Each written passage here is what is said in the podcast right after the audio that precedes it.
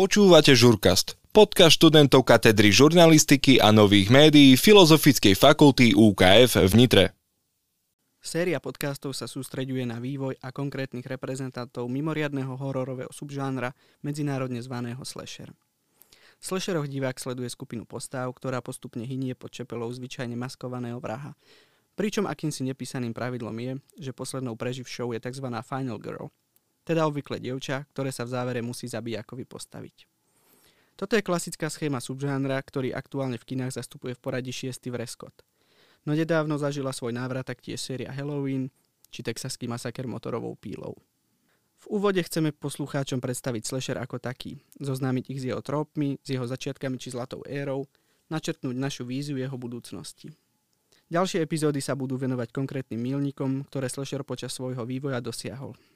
Pozrieme sa bližšie na originálny texaský masaker z roku 1974, Carpenterov Halloween, série Piatok 13. a Nočná mora v Elm Street a cyklus našich rozhovorov ukončíme Vreskotom, ktorý je spomedzi menovaných filmov najmladší a má najväčšiu šancu vrátiť klasickej vyvražďovačke život.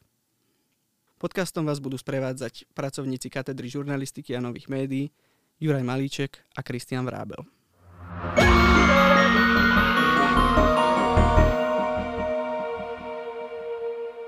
Prvej epizóde sa e, všeobecne venujeme slasheru ako takému. Čo robí slasher slasherom? Aké sú tie základné možno znaky a trópy? Asi by sa patrilo povedať, že taký ten akoby úplne zjavne prítomný motív alebo prvok by mala byť chladná zbraň. E, teda e, niečo, čím sa dá sekať, rezať, čím sa jednoducho dá vytvoriť ten efekt takého toho pomyselného flaku krvi na stene, keď teda sekera prejde e, rezom do tela a zanechá tú stopu, e, aby sme evokovali ten náz, názov ako slasher. Teda to, že tu máme nejaké pomyselné chlístance krvi, ktoré nemusíme akoby explicitne vidieť, ale ten, ten, ten motív chladnej zbrane sa ukazuje ako, ako akože ťažiskový, a teda nestrieľa sa, respektíve strieľa, e, keď e, tu máme nejakého, e, čo je ďalší prvok, nejakého muža alebo niekoho, kto drží tú chladnú zbraň v ruke, tak e, nestriela. Seká, reže, e, trhá. To by mal byť asi taký prvý prvok. Ten druhý, ale respektíve druhý je tá postava samozrejme nie nevyhnutne nadprirodzená, ale mal, je, to, je to teraz tajomná postava vraha, ktorého motiváciu nemusíme nevyhnutne poznať a môžeme ju spätne získavať a potom je tam samozrejme eh, dôležitý motív, eh, kvôli ktorému sa podobným filmom hovorilo v 90. rokoch tínedžerskej vražďovačky, teda eh, nejaký počet potenciálnych obetí, ktoré vidíme teda od začiatku a postupne nám do konca filmu budú ubúdať.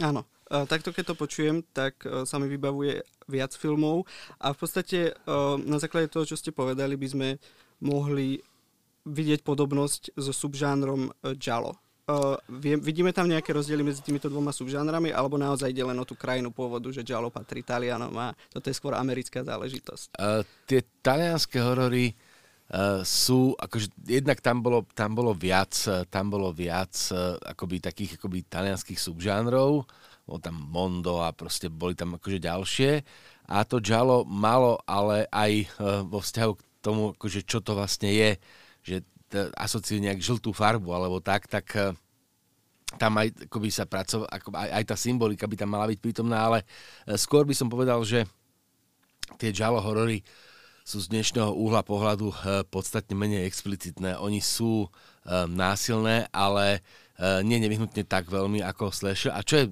dôležitý motív, tak Jalo nie je nevyhnutne žánr hororu, ale je to môže byť pokojne detektívka, kriminálka. Aha. E, pokojne to môže byť aj akoby tento, tento proste rámec.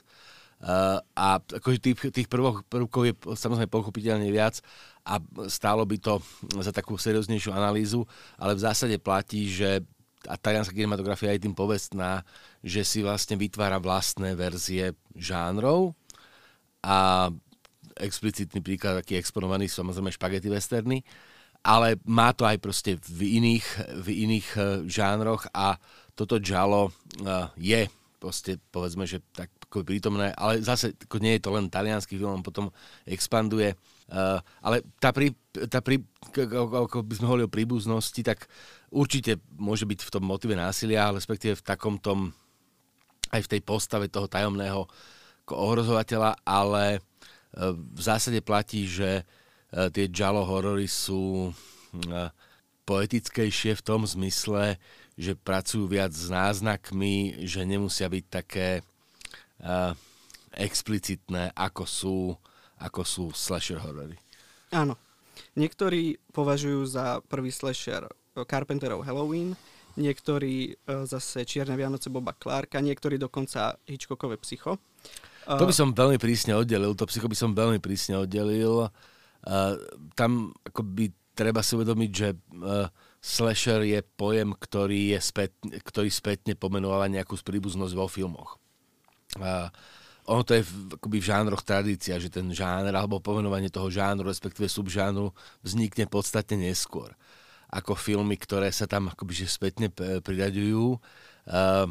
A ja by som zostal taký triezvy, aby som to akoby nechal kde si na konci tých 70 rokov v Spojených štátoch, kde povedzme, že e, ten filmový trh, alebo kde tá filmová realita reaguje na filmy ako Texaský masaker motorovou pílou, ktorý je vlastne vážne kino a, uh, ktorý ale ukazuje, že proste je akože tento segment tínedžerských vyvražďovačiek slasherov má pomerne, pomerne, pomerne veľký potenciál a vzniká tam proste séria filmov, ktoré sú viac či, nes, ne, e, viac či menej inšpirované tým texaským masakrom motorovou pílou, uh, ale uh, už je taká, taká, taká viac menej vonkajšia inšpirácia.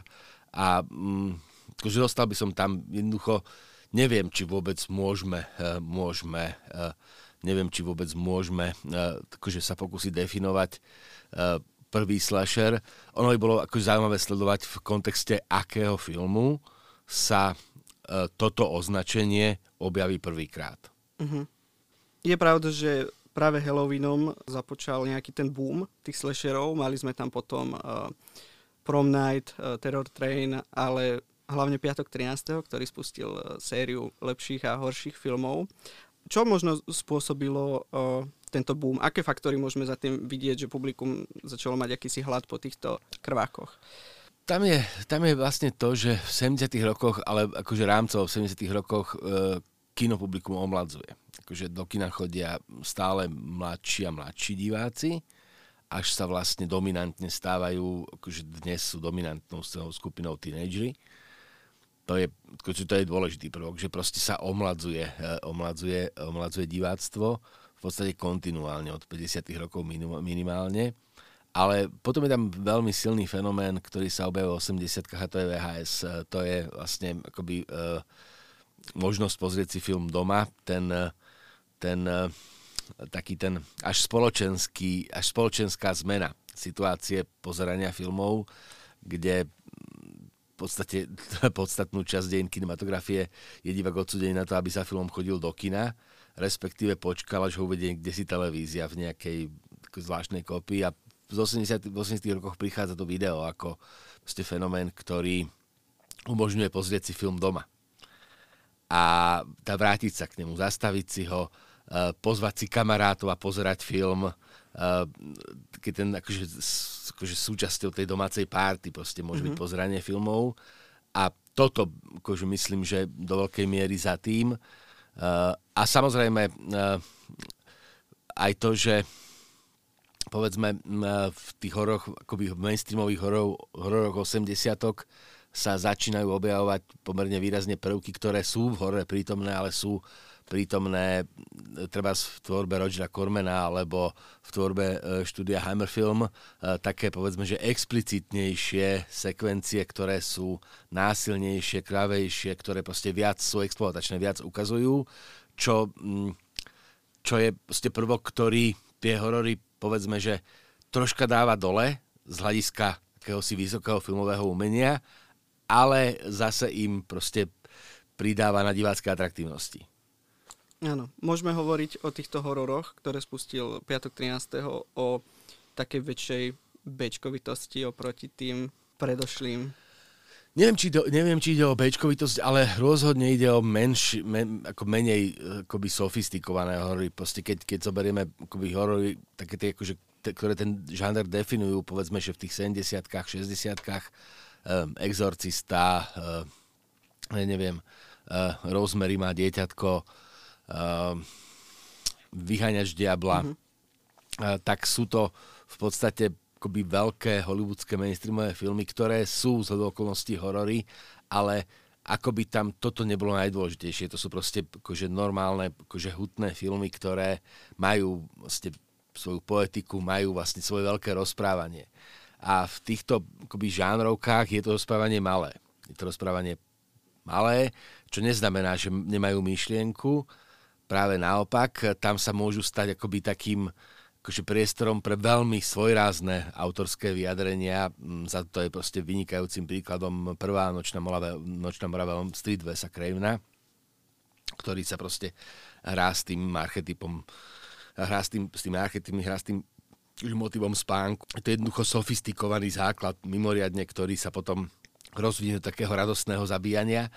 Ale je tam jednoducho toto, že vlastne sa z tých, povedzme, že veľkých tém, ktoré sú prítomné za tými povedzme, veľkými mainstreamovými horormi, tak sa vlastne hľadajú menšie témy, ktoré robia taký až, eh, akoby, že robia proste hororov až predmet fanúšikovského záujmu. Že už to proste tá skupina, ktorá je podobná možno vekovo eh, hlavným protagonistom tých eh, filmov a takto akoby spolu prežíva. Jednoducho je to čosi, čo uh, je ten proste iný model vnímania, prežívania filmu, ale znova mm, je to proste spätný pohľad. Je to proste pohľad, ktorý je 90-kový a zvlášť v našom kontexte, lebo tu si treba uvedomiť, že vlastne do roku 89 eh, my sme žiadny z týchto filmov v legálnej distribúcii nemali šancu vidieť. Oni sa, väčšina, väčšina z nich sa sprítomnila buď teda ilegálne na VHS, alebo potom legálne, ale znova na VHS až v 90-kách. Áno.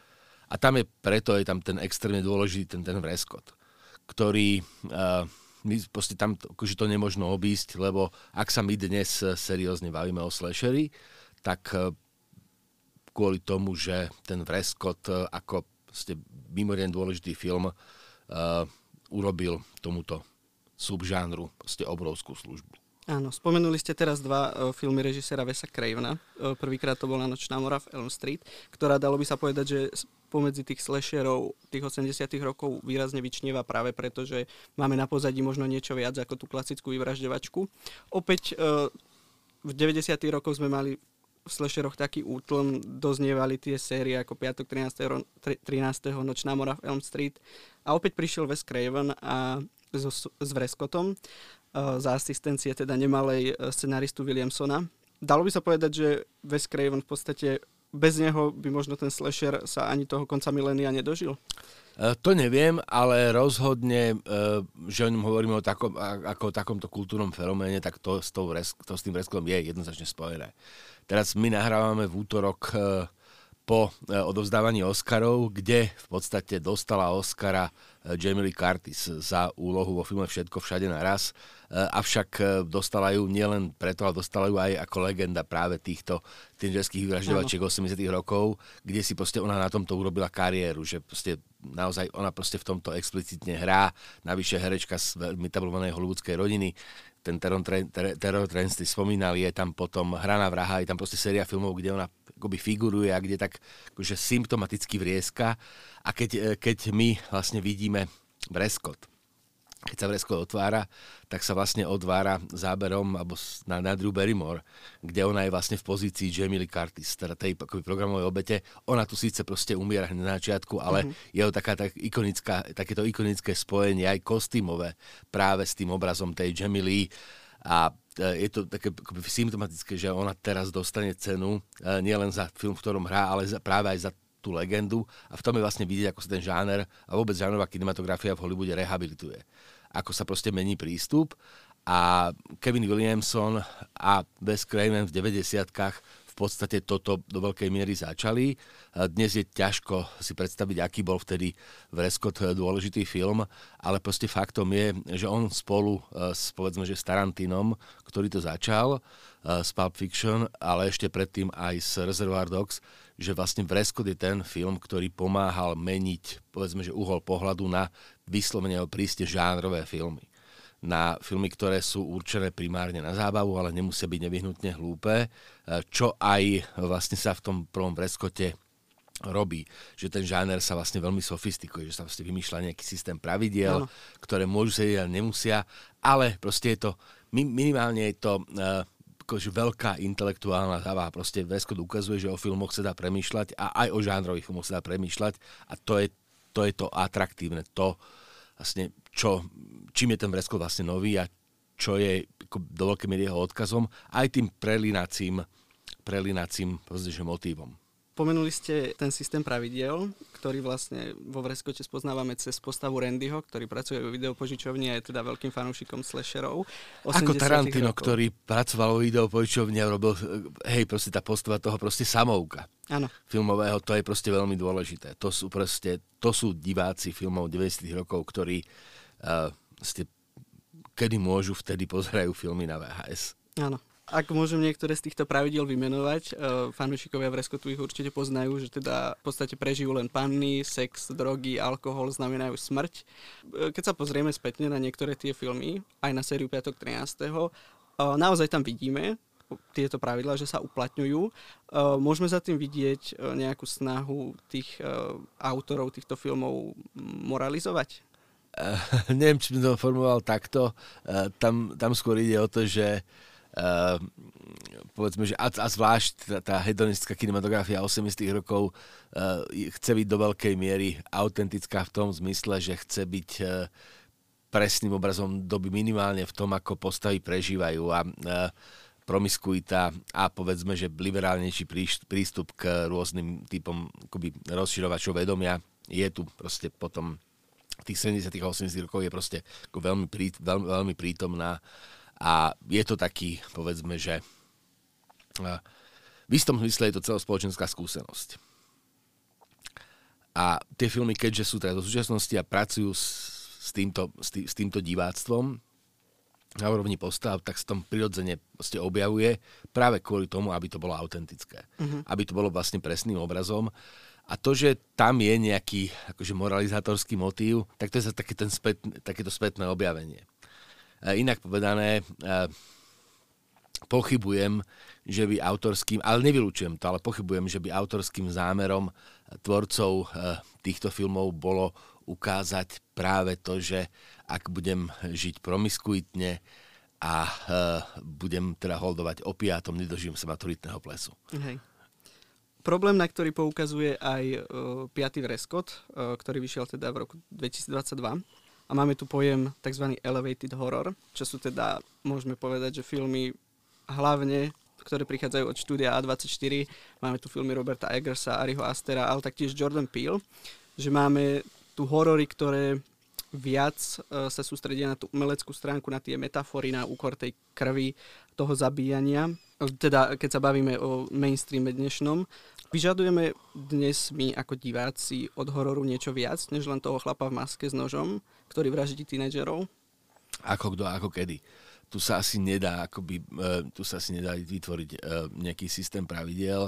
Uh, faktom je, že, alebo faktom, no takým akože predpokladaným faktom je, že na horory nejakého typu chodí nejaká cieľová skupina a mm, povedzme, že mám pocit, že tieto horory, ktoré ste spomínal, tak sú minimálne divácky ambicioznejšie. Povedzme, že uh, keď uh, ide niekto na, nejaký pokrač, nejaké pokračovanie nejakej siroty alebo nejaké, nejakej z aktuálne akoby, populárnych horových frančíz, tak je to ten divák, ktorý proste chce nejaký typ poetiky a minimálne títo autory generačne aktuálni mu ukazujú, že aj ten horor vlastne sa dá robiť inak, čo je ale akože dôležitý princíp pri, v, tom, to, v tom žánri, že, to, že takto horory proste vznikli, že vlastne horor nevznikol ako žánr sám za seba, ale vznikol ako jedna z foriem drámy, povedzme, ktorá bola vo veľkej miere príznaková nejakým, akoby nejakou prítomnosťou monštra alebo nejakého nadprirodzeného motívu,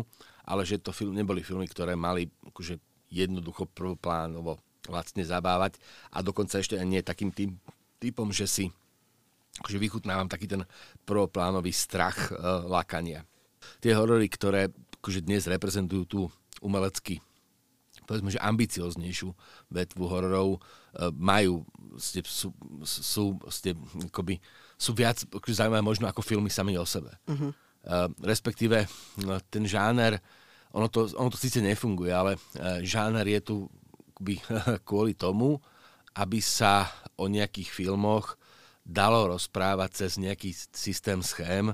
V podstate ale platí, že naozaj dobré filmy Eh, vznikajú bez na žáner. Teda, eh, ja neviem, eh, nezmieriteľný Unforgiven, myslím mm-hmm. teraz, Clint Eastwooda nie sú dobrý western, ale dobrý film. Ano. Kruh nie je dobrý horor, ale dobrý film. Maják nie je dobrý horor, ale dobrý film. Ano. Čarodejnica nie je dobrý horor, ale dobrý film.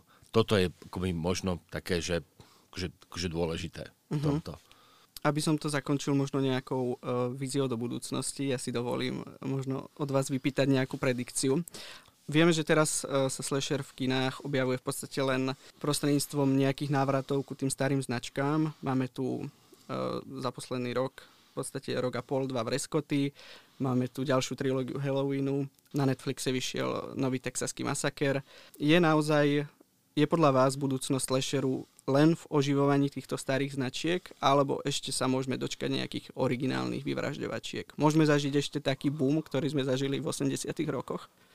Vo vzťahu k slasheru to nemyslím, ale ja som minimálne, som, ja som maximálne zlý akože v, predikcie, predikciách, takže akože neviem vôbec ako na to odpovedať nejak aktuálne. Skôr sa mi zdá, že uh, ten, akože ten motív, povedzme, že filmových pokračovaní a e, rebootov a remakeov a retakeov je e, do veľkej miery takým celkom vedomým e, pracovaním s nejakou kultúrnou pamäťou, pamäťou ktorá môže generačne spájať. Ste je fantastické, že dnešní 20 a dnešní 50 sa môžu rozprávať o filmoch, ktoré vlastne sú generačne aktuálne. Mm-hmm. Že mhm. sú to ich filmy, napriek tomu, že je medzi nimi veľký rozdiel. Takže je to taká situácia, v ktorej povedzme, že vzniká, alebo už existuje, že sa pracuje s už existujúcim kultúrnym vedomím. A ako sa to kultúrne vedomie bude rozširovať, tak eh, to sa neodvážim tvrdiť. Eh, možno, keď sa objaví nejaká nová, atraktívna sečná zbraň, uh-huh. a ikonický hrdina, tak eh, možno, mož, možno, možno nájdeme ešte nejaký nový slasher, alebo sa nejaký objaví, ale e, už, už vždy bude vlastne spájaný s tým existujúcim. E, bude to vlastne byť do veľkej miery obrátené do minulosti. Povedzme, e, ako sú keď iní filmy o boxeroch. Máte tu krásny príklad novej filme Creed 3, film mm-hmm. o mhm. boxeroch, ale proste on je z hľadiska toho kontextuálneho žánru prirodzene obrátený do minulosti, lebo netušíme, aká bude budúcnosť. A toto platí o hororoch. Akoby a o tých, o tých, o tých slasher horoch ste akoby veľmi. Uh, navyše treba povedať, a to je akože dôležitý motív, obrovský žánrový posun. Keď sme spomínali ten Vreskot, tak uh, Vreskot, ten posledný, mm-hmm. vlastne už nie je, nie je horor, už je horor len veľmi veľmi, akože by sme museli byť veľmi opatrní, aby sme povedali horor, lebo tam, tam sa človek aj nezlakne. Áno. Akože je to brutálne povedať, ale už, už to ne, tú základ, tá základná emócia proste z toho už nejde. A, to, a to, toto je proste akože dôležitý prvok, a, ktorý proste bude, bude, bude akoby, akože, nechcem že rozhodujúci, ale a, ktorý, ktorý si zohráva úlohu, že proste presne, že tu vznikne nejaký ako pojem, slasher, ale nie nevyhnutne to musí byť proste spojené s hororom. Uh-huh. Uh, ono sa to už začalo, vlastne akože tie prieniky do komédie a kam si inám, vlastne môže to byť pokojne takto.